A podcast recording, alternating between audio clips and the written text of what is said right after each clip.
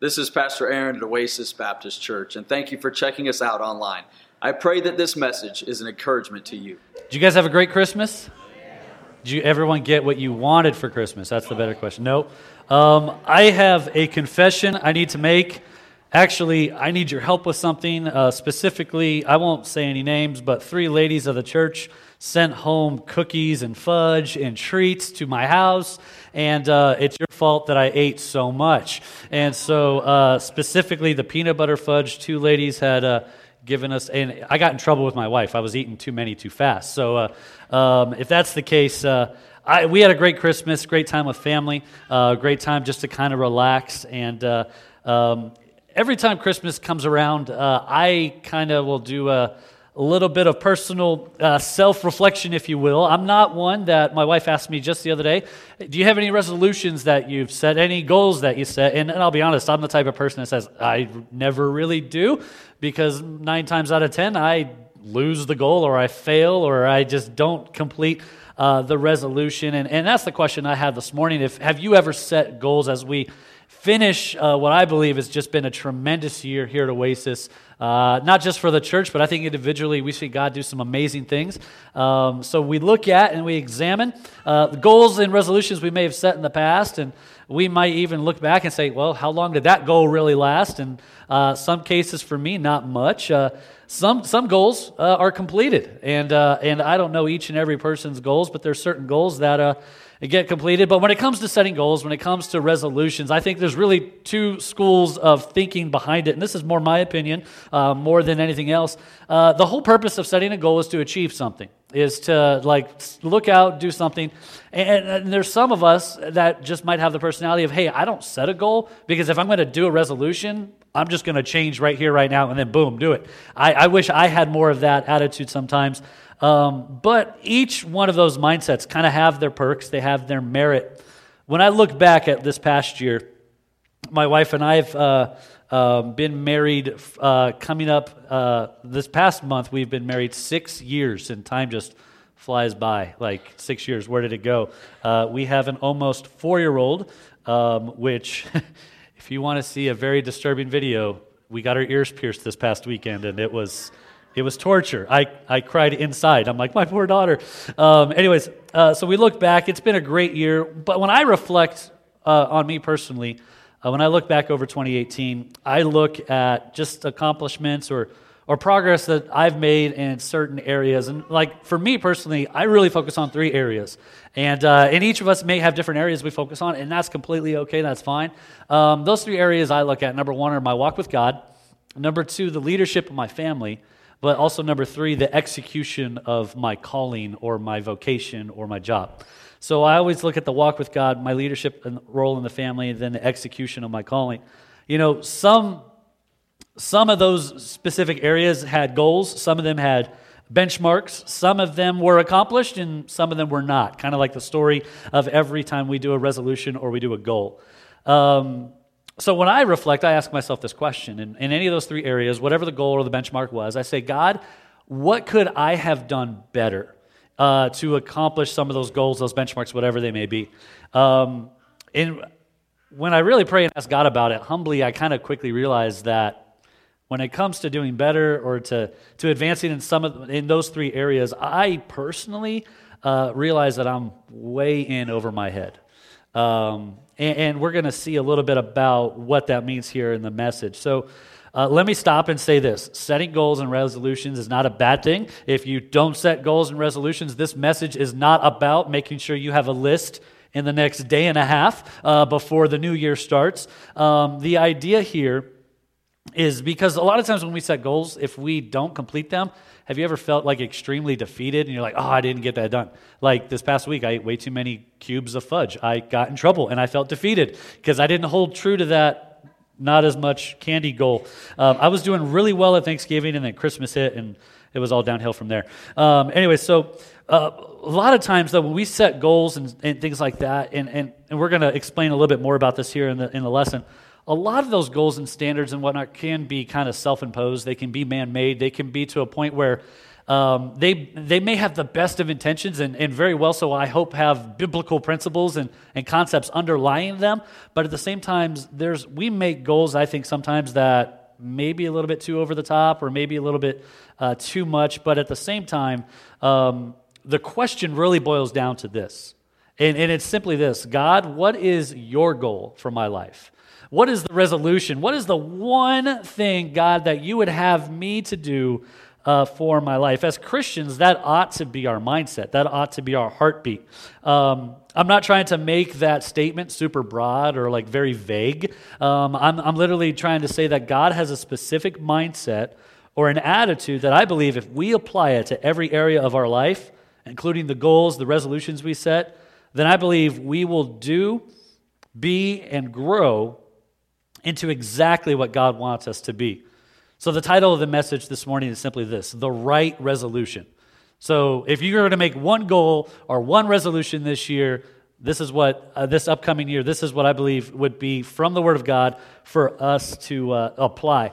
And, um, and so you may apply this as like the foundation as to every goal or resolution you set this next year. Um, or you may just say, hey, this is the only resolution I'm going to make. So, uh, what is this resolution? Well, I'm glad you asked because I know you're just like sitting on the edge of your seat waiting for me to explain it. But that's why we're going to look at Ephesians chapter 6, uh, verses 5 through 9. Uh, so, Ephesians 6, 5 through 9, the Bible says this Servants, be obedient to them that are your masters according to the flesh, with fear and trembling, in singleness of your heart as unto Christ, not with eye service as men pleasers, but as the servants of Christ, doing the will of God from the heart, with good will doing service as to the Lord and not to men. Knowing that whatsoever good thing any man doeth, the same shall he receive of the Lord, whether he be bond or free. And ye masters, do the same things unto them, forbearing, threatening, knowing that your master also is in heaven. Neither is there respect of persons with him. Let's pray real quick. Lord, thank you so much just for the opportunity this morning to to, uh, to preach and just to share what you've laid on my heart. Lord, I just pray in these next few moments that you would uh, just uh, use me as a vessel and just communicate uh, just these truths and these principles uh, of your word uh, to this church this morning. Lord, we love you. Ask this in your name.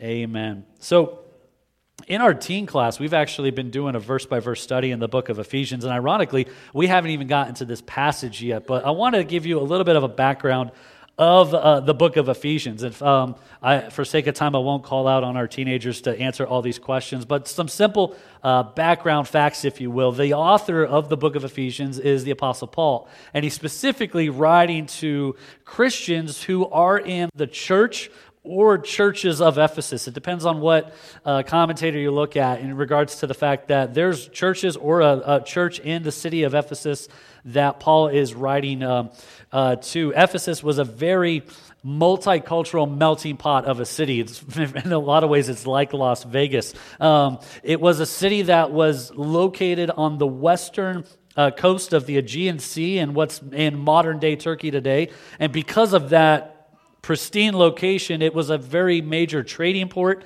but it was also uh, a place of a cultural melting pot. You had a lot of Roman religion, you had the Greek uh, religion, and you also had Christianity there, kind of just being all.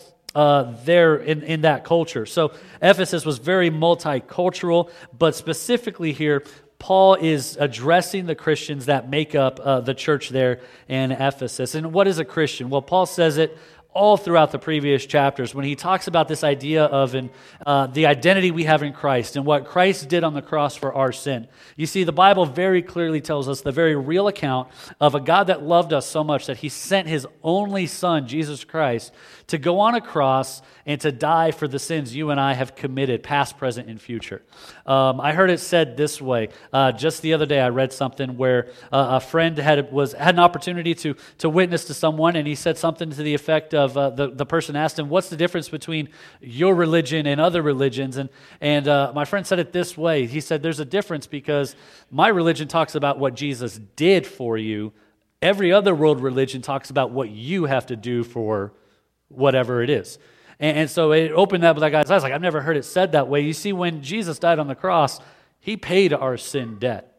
You know, we just got done with Christmas. We just got done opening up uh, Christmas gifts. I got some pretty cool gifts this year. Um, this is when you realize you're becoming an adult when you get like three or four gifts and your kids get like 30. And you're like, what is going on here? it's like, what happens in the days of me getting all the gifts? But, uh, um, but the great part is, is you get to take all the old gifts away and donate them, and boom, the new ones are there. Um, so when Jesus put salvation on the cross, when he paid our sin debt, the gift was freely available to whoever would receive it. The work has been done. So a Christian is one who has a relationship with Christ, believing in what he did and dying on the cross for our sins. It's asking for forgiveness of those sins and beginning a relationship with him. Throughout the previous chapters, Paul spoke about many topics, including at the very beginning of this chapter, the, the parents and the children relationship. And, and, and but that's a whole other message for a whole other day. Um, in this section of Scripture, I believe he's teaching Christians in Ephesus on how they are to act when it comes to their day to day life in respect to authority, as well as anyone who is put in charge over us. Um, Paul, inspired by God, gives us in a short five verse nutshell how we are to live our lives and what attitude we display in doing so. But we also have to understand the context of who Paul is speaking to. In the church age here in Ephesus, servanthood, bondsmanship, and slavery was very, very prevalent. Now, this isn't a message on the the, the, the moral side of that and whatnot. It's more or less Paul was addressing a group of Christians inside the church that, for, for lack of a better term, were either bond servants, servants or, or, or in slavery, and was teaching them from a biblical perspective of, hey, this is how we ought to act. So, as long as we know that's the context, today, we as Christians in 2018, almost 2019, can look at some of the principles that Paul is telling these people to say, hey, this is how you ought to act, this is how you ought to be, in order for us to live our day to day life the way God wants us to live it. So, what is this secret one right resolution? We're going to look at four concepts from these verses. Um, that'll show us, I believe, exactly the resolution or the goal that God wants us to make. And, and I'll give you a, a, hint right now. It's not one of the four major points that we're going to quickly go through this morning. It's actually kind of tucked away in there, but I won't hide it too much longer. Uh, number one, verses, uh, verse five, right there. Servants, be obedient to them that are your masters according to the flesh with fear and trembling and singleness of your heart as unto Christ. Right off the bat, number one, I see that we ought to obey the master. We ought to obey the master. You know, when I got married, the master in my house changed. No, I'm just kidding. Um, I do obey my wife. Not actually, if she were honest, she would tell you, no, I don't. Uh, but she has been a tremendous help me. But when it comes to our Christian relationship with God, um, we are, in a way, a, a servant un, under Christ. We are to submit under Christ. When it says servants be obedient, I see right away a call to obedience. The idea here is that they were to show the excellence of their religion or their relationship which they professed. I don't know about you, but I love um, watching sports, and specifically, I love it when an athlete gives it his best. And you notice when he just goes all out. But you will also notice the other side of the coin when the athlete, maybe the game's out of reach, or, or they just kind of get lazy, and, and you're like, you can do better. You see, when it comes to our walk with God, we ought to be so obedient and be obedient to the point where our testimony, the fact of who we believe in, emanates from us so much so that people take notice right away. There's something different about that man. There's something different about that lady. The Bible says in 1 Peter 2.18, servants, be subject to your masters. The the idea of being placed under that of authority. Uh, we are called to be gentle, we're called to be kind, we're called to be obedient as Christians. In Colossians 3:22 the Bible says servants obey in all things your masters according to the flesh. Um, I remember growing up in Sunday school, I remember the teachers uh, teaching us this idea of the word all. And if you've been in any type of educational surrounding of school or as a student or as a teacher, whenever you define a word, you're often told to define the word without using the word you're defining. Does that ring a bell to anyone? Well, I had young teachers that said to me, You know what all means? And we're like, What's all mean? They said, All means all. And then I'm kind of like, You just use the word in the definition. That doesn't work.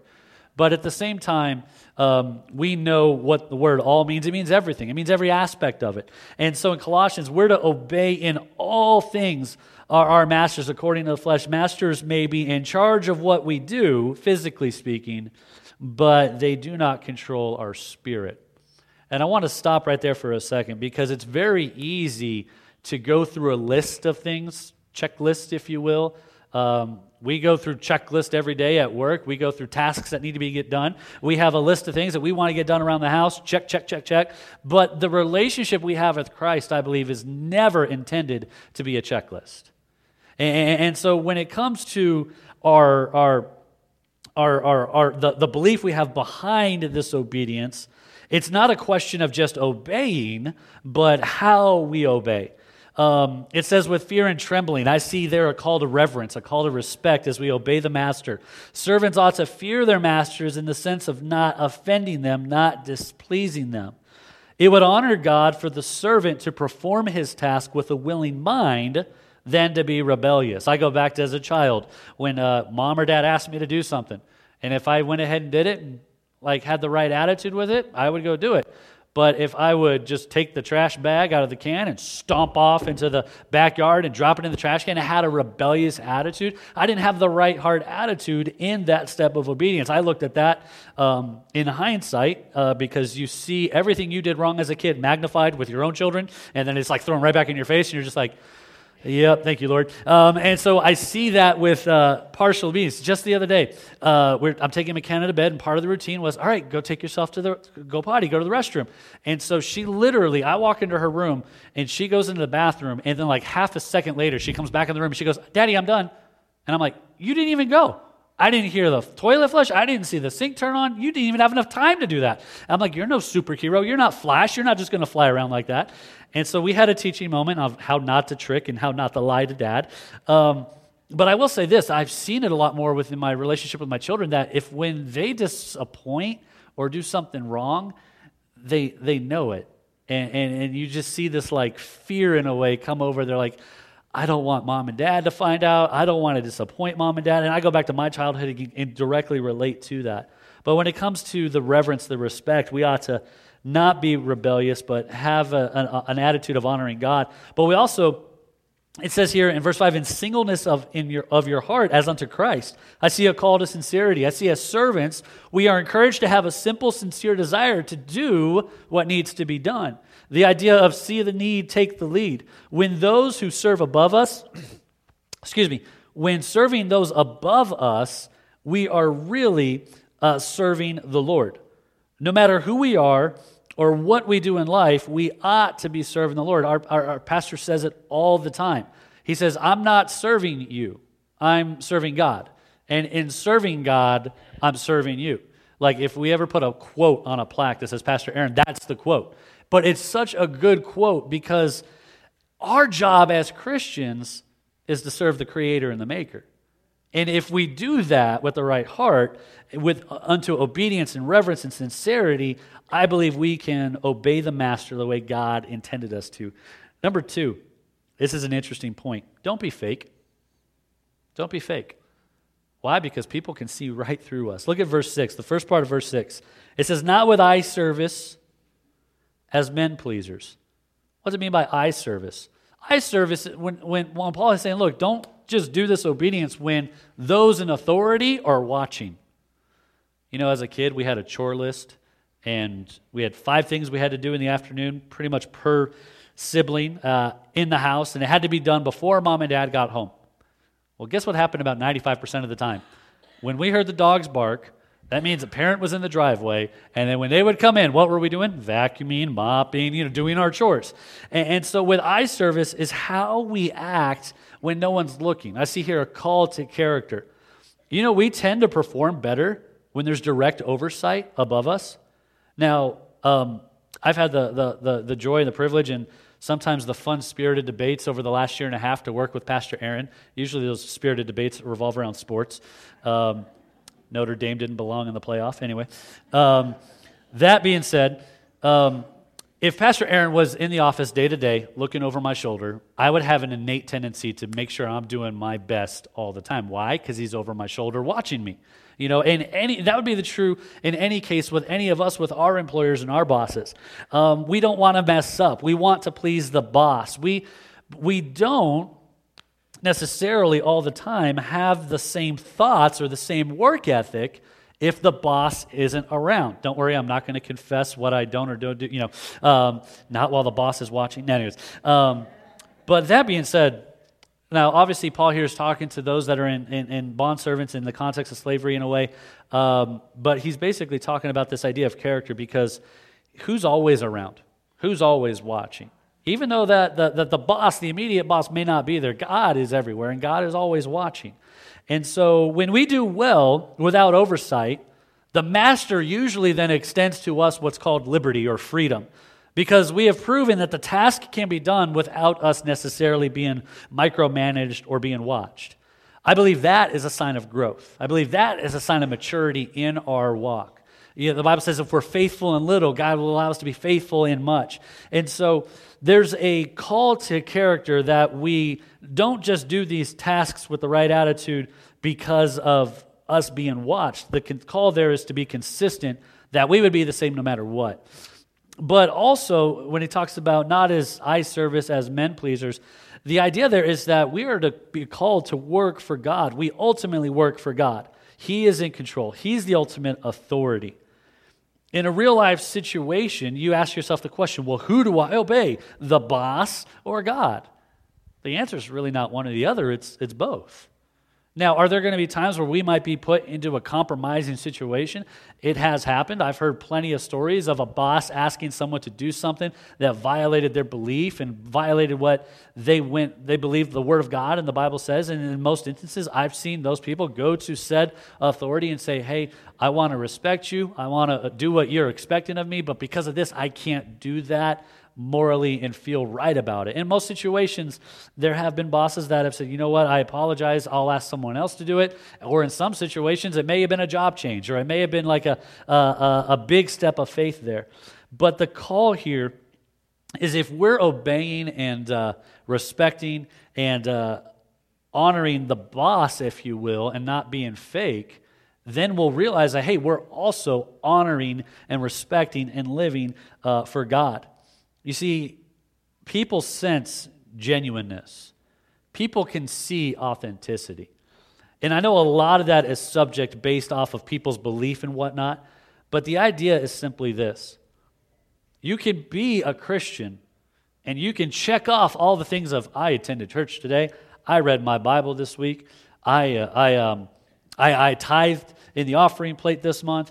Um, and, and I could have all these things. But if our attitude behind it is not where it needs to be, it's just a checklist. It's just obedience for the sake of obedience and not obedience for the sake of the reason why we ought to obey. So, number three this morning, the latter part of verse 6 into verse 7, I believe we see here an idea of if we're not going to be fake, we need to be real. In verse, the middle of verse 6, there's like this division in the verse where it's like, not with eye service as men pleasers, but, so we're being told how not to act. And, and now in verse 6, but as the servants of Christ, doing the will of God from the heart. And verse 7 says, with goodwill, doing service as to the Lord and not to men. I see right away a call to dependency. You know, as believers, we are called to serve God. You know, God wants us to rely on Him with our every need. You know, society today may tell us that that's a sign of weakness. It may tell us that's a sign of, um, or a lack of independence, if you will. I don't know about you, but I know a lot of this is strongly influenced by my relationship with Christ throughout a majority of my life. But to me, what's not, it, relying on God is not weak. I believe that's a strength. And I'm not talking about my strength, I'm talking about his strength.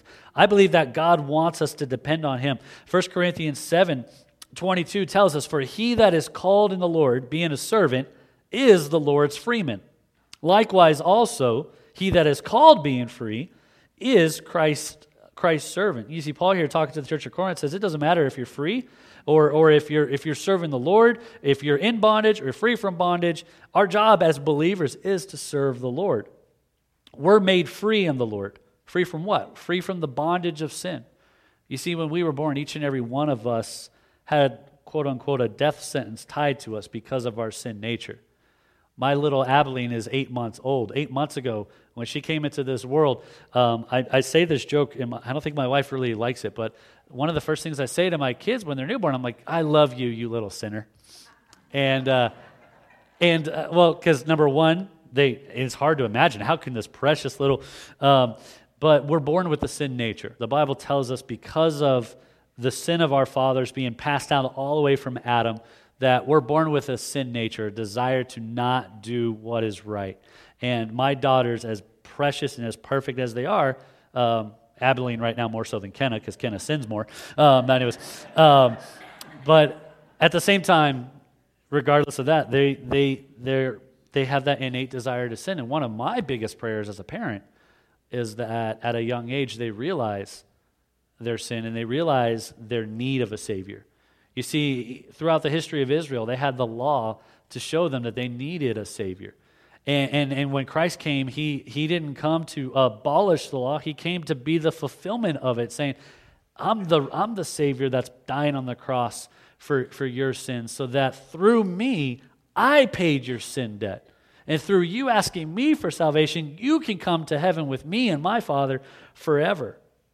One of the things I've realized as a parent is my daughter's desire just to hang out with dad. Like, I could be working in the garage, I could be doing a project, I could be watching a, a superhero movie. And she's like, Dad, can I watch with you? Dad, can I work?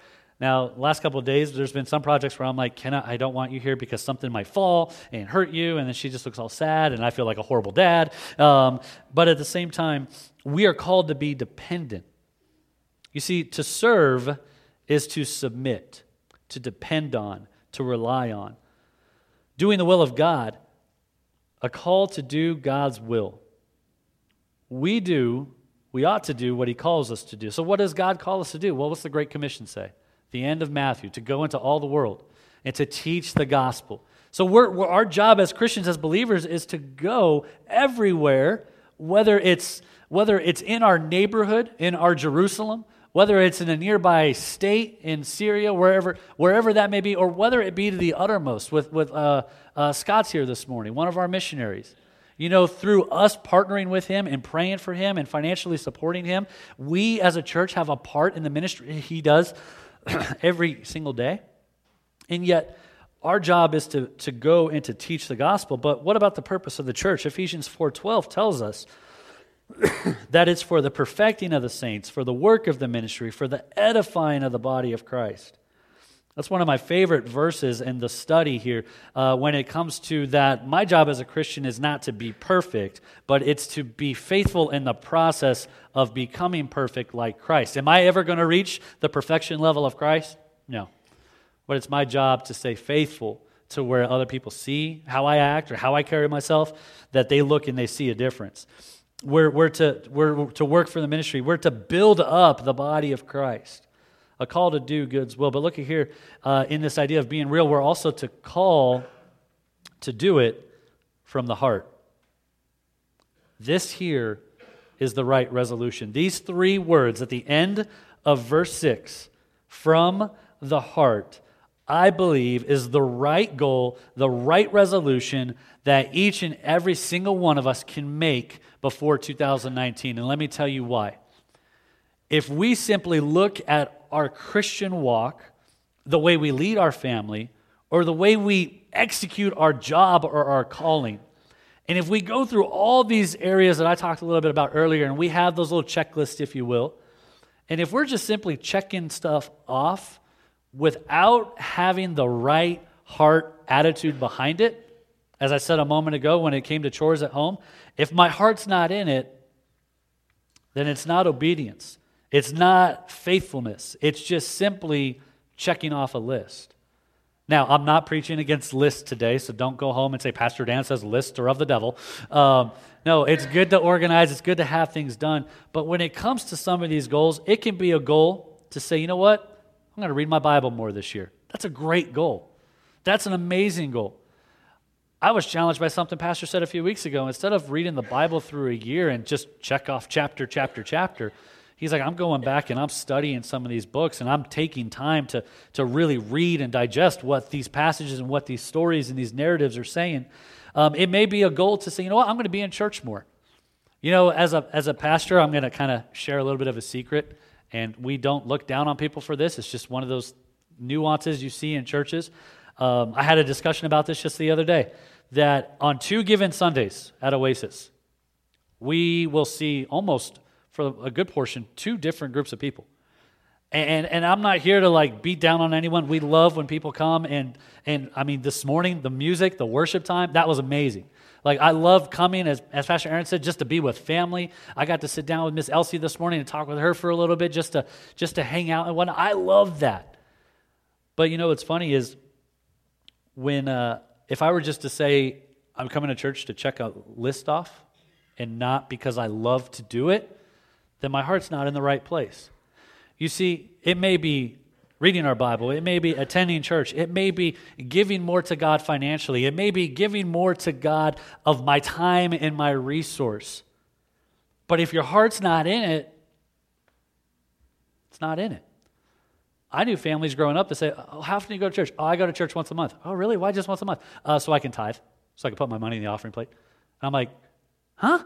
Like, it's, it's, it's so, the Christian walk is so much more than that. It's about being fed the Word of God, being poured out the love of fellowship and the love of the time we get to worship and whatnot. It's not just about money. And yes, the financial pastor is saying it's not just about money, it's about the heart.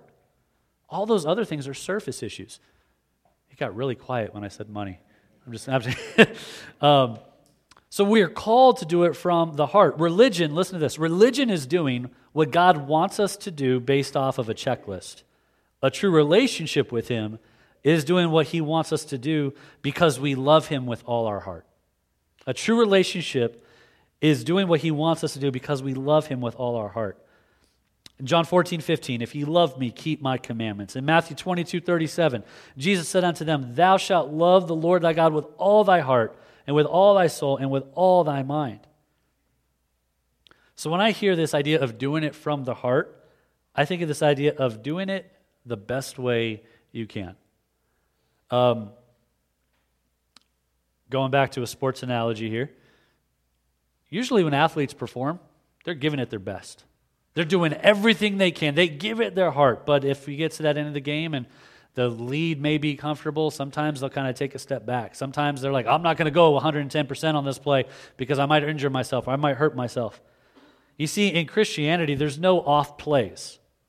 It's every play of every day, of every down, of every game that we are to give God our best, our 110. Uh, uh, percent. We have a heavenly Father who loves us so much that he sacrificed his son for us. He gave us his best when we didn't deserve it. So, how can we not do our very best for him? How can we not do our very best for Him? The love of God should motivate us to live for God. It says there in verse 7 doing with goodwill, doing service as to the Lord and not to men. It's almost repeating again uh, a call to remember to like, hey, you're doing this, God's will. It has to be from the heart, but you're also, remember, doing this because you're serving the Lord and not man. But fourthly and lastly this morning, this is for everyone verses 8 and 9 tells us, knowing that whatsoever good thing any man doeth, the same shall he receive of the Lord, whether he be bond or free. And verse 9, and ye masters, do the same things unto them, forbearing threatening, knowing that your master also is in heaven. Neither is there respect of persons with him. You know, we have an award to look forward to when it comes to serving God. You know, as in the context here, Paul's saying the, the, the, that man that maybe in slavery or in servanthood or, or as a bondservant, the award they looked forward to was what? Was freedom, was uh, redemption, was to be, to, to be free, to live the way they wanted to live without being under bondage. You know, as Christians, we have an award that is given to us in salvation that we look forward to. It's called eternity. We have a God that loved us so much that he gave us his best in his son to die for people that didn't deserve heaven, but because of his love, a love that cannot be equaled, a love that cannot be matched, we can be freed from the bondage of the eternal punishment of sin. Of all the different world religions out there, 99.9% of them cannot say that. But the relationship we have with Christ can say, God loved us so much, Christ came to die for us. He paid the sin price with his blood. And because of that, through him, through salvation, we can freely accept salvation.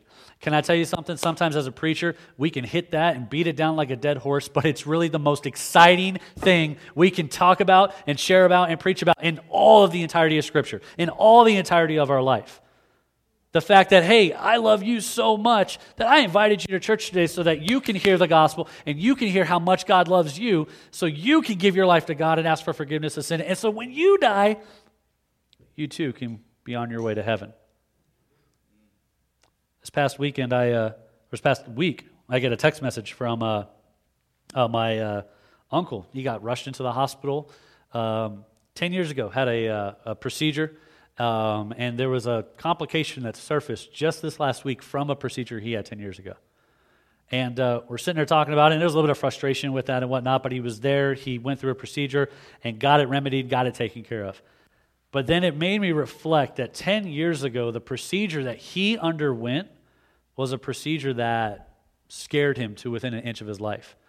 We made this joke, and I've probably stated it before from this very pulpit that he ate. He lived by an In-N-Out burger and ate too much of it, and somehow that landed him in the hospital, um, which I still to this day cannot believe. Um, but the funny irony of it was it got him into the hospital. He had to go through some medical procedures, but he was scared to the point where, for 13 years as a young child, I prayed for my uncle to get saved.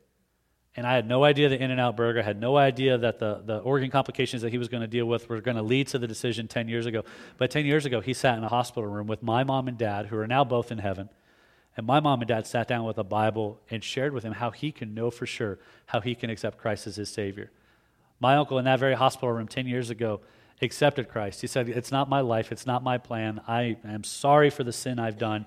It's what you've done for me. And he accepted Christ's free gift of salvation. And I remember the very phone call that day when he called me. I'm out in, I'm out in Foley, Alabama, eating, shopping with friends at an outlet mall. We just had this beautiful, amazing meal called Lam- at a restaurant called Lambert's. Ever heard of Lambert's? They throw rolls at you and you catch them, and sometimes you miss, and then they hit the people behind you. Um, and uh, uh, amazing restaurant. It was a great experience, but outside of the food and outside of that, I remember being at a mall. I remember being at old Navy store.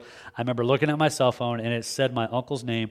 And I answered the phone. And I said, Hey, what's up? How are you feeling? And he said, Medically, I'm doing better. But I just wanted to call you and let you know that I just placed my faith and trust in Christ and asked him to be my Savior. I'd never seen a 22 year old bawl so much in my life. And I was my friends came up to me and I'm like looking at the khaki section at Old Navy. They're like, dude, why are you crying over khakis? And I'm like, I'm like, no, my uncle just got saved. I was praying for 13 years and he and, and God got a hold of his heart. And, and can I tell you something that what the lesson that taught me with that is don't give up on your loved ones. Don't give up on your family. Pray, pray, pray, because God is able to get a hold of their heart, whether it's next week or whether it's 15 years from now. Um, but at the same time, we ought to have that love. Um, to, to share uh, the message here. We have the award to look forward to, and that award is eternal life. It comes from the Lord, it doesn't come from man. All the awards and all the toys and all the joys we can have here on this earth pale in comparison to what we have in eternity. It doesn't matter who we are. Doesn't matter if we're a servant. Doesn't matter if we're a slave. Verse 9, it doesn't even matter if we're the master because this entire message in the context Paul was sharing to those in slavery, it says, Hey, masters, verse 9, look, do the same things unto them. See, if, if, Paul's emphasis here was on the bondservant, he said, if you treat the master the way you ought to be treated, master, you ought to treat them the same way they treat you. Why? Because you have a master. That's God in heaven. And, and, and, and the treat subordinates the way they treat you. Be merciful. God's in control. God sees us all as equal. So the right resolution is simply this serve God with your heart, do your best with your heart. Whether it's attending church more, whether it's leading family devotions, whether it's stretching the finances, saying, God, I'm going to support your work and your ministry more. You know, the whole idea of the gospel message isn't supposed to be kept in house, it's supposed to go out of these walls, it's supposed to go into this community. And, yes, sometimes that takes finances, sometimes that takes resource, sometimes that takes volunteering, and that takes time. I made the joke earlier when Pastor Aaron was talking about this Saturday. We have a men's breakfast, and then we have a cleaning, and then we have an outreach opportunity. And I'm so thankful that Pastor Aaron explained it that way because I could have been in very trouble saying men's breakfast, cleaning, and then naturally people would think, wrongfully so, that it was the woman's job to clean. I'm like, no, this is for everybody. But at the same time, look, we have an opportunity to fellowship together. We have an opportunity to, to make this place, the Lord's house, look great. But we also have an opportunity this upcoming Saturday to go out into the community and say, hey, can I invite you to my church, Oasis Baptist Church? My daughter this week discovered uh, the name of our church in a way. She, she uh, when we transitioned from our previous ministry to here, the two churches were Papa's Church and Daddy's Church. Well, this week we discovered that the name of our church is Leaf or Leafs. And I'm like, she's going in the right direction. Alan was telling me that this morning. I'm like, no, it's called Oasis. But can I tell you something? Over the past year and a half that I've had the privilege to be here, I love Oasis. I love being here with family. And, and I don't say that to do this or anything like that. I say that because, number one, we're a body of believers that loves the Lord. But we're a body of believers that also loves our community and reaches out. I, I'm not going to call names, but I'm looking around the crowd right now. I see people here right now that came to Oasis in the last 12 to 14 months. They're here right now. But you know what? Their friends are here, their family is here. They've invited school friends or whatever it may be that are here at Oasis. And, and the truth of it is simply this it's not about a checklist, it's not about a list of do's and don'ts. It's about, God, I'm going to give you my best. Pastor Aaron and I, we were chatting a couple weeks in the office, and we talk about goals and we talk about different things. And uh, one of my, as a, we mentioned it earlier, one of my biggest heartbeats is to quote unquote please the man. I want to make sure expectations by me are being fulfilled, if you will. And uh, we were talking about the idea of like him and I have different wavelengths. Well, we kind of do things differently and whatnot. But he said to me, he goes, It doesn't bother me that you do it differently. My challenge and my encouragement is that you just do it your best. And that stuck with me. Because if I do it my, with my, at my best and if I do it with my heart, then it's evident that it's a passion. Does that make sense? That people will see that there's something unique about us if we do it with our heart. If we're doing it just to go through the motions, people see that, and that's what the fakeness is. So, this upcoming year, 2019, whether you make a list of lists or goals or resolutions, and like I personally will break it down with my walk with God, my, the leadership of my family, and then the execution of my calling. That's how I break it down. And there might be some things that I write down this year that I may not have wrote down last year. But can I tell you something? That list is simply just a list if I don't do it to the best of my ability with my heart because I have a passion for God. He had the passion in giving his son to die on the cross for me. Why shouldn't I be passionate back to him and do the same for him? Again, thank you for checking us out online. If you have never been to one of our services, it would be such an honor to have you as one of our guests. If you have made any decision today, our staff would love to celebrate with you. Would you please email us at info at oasislv.church?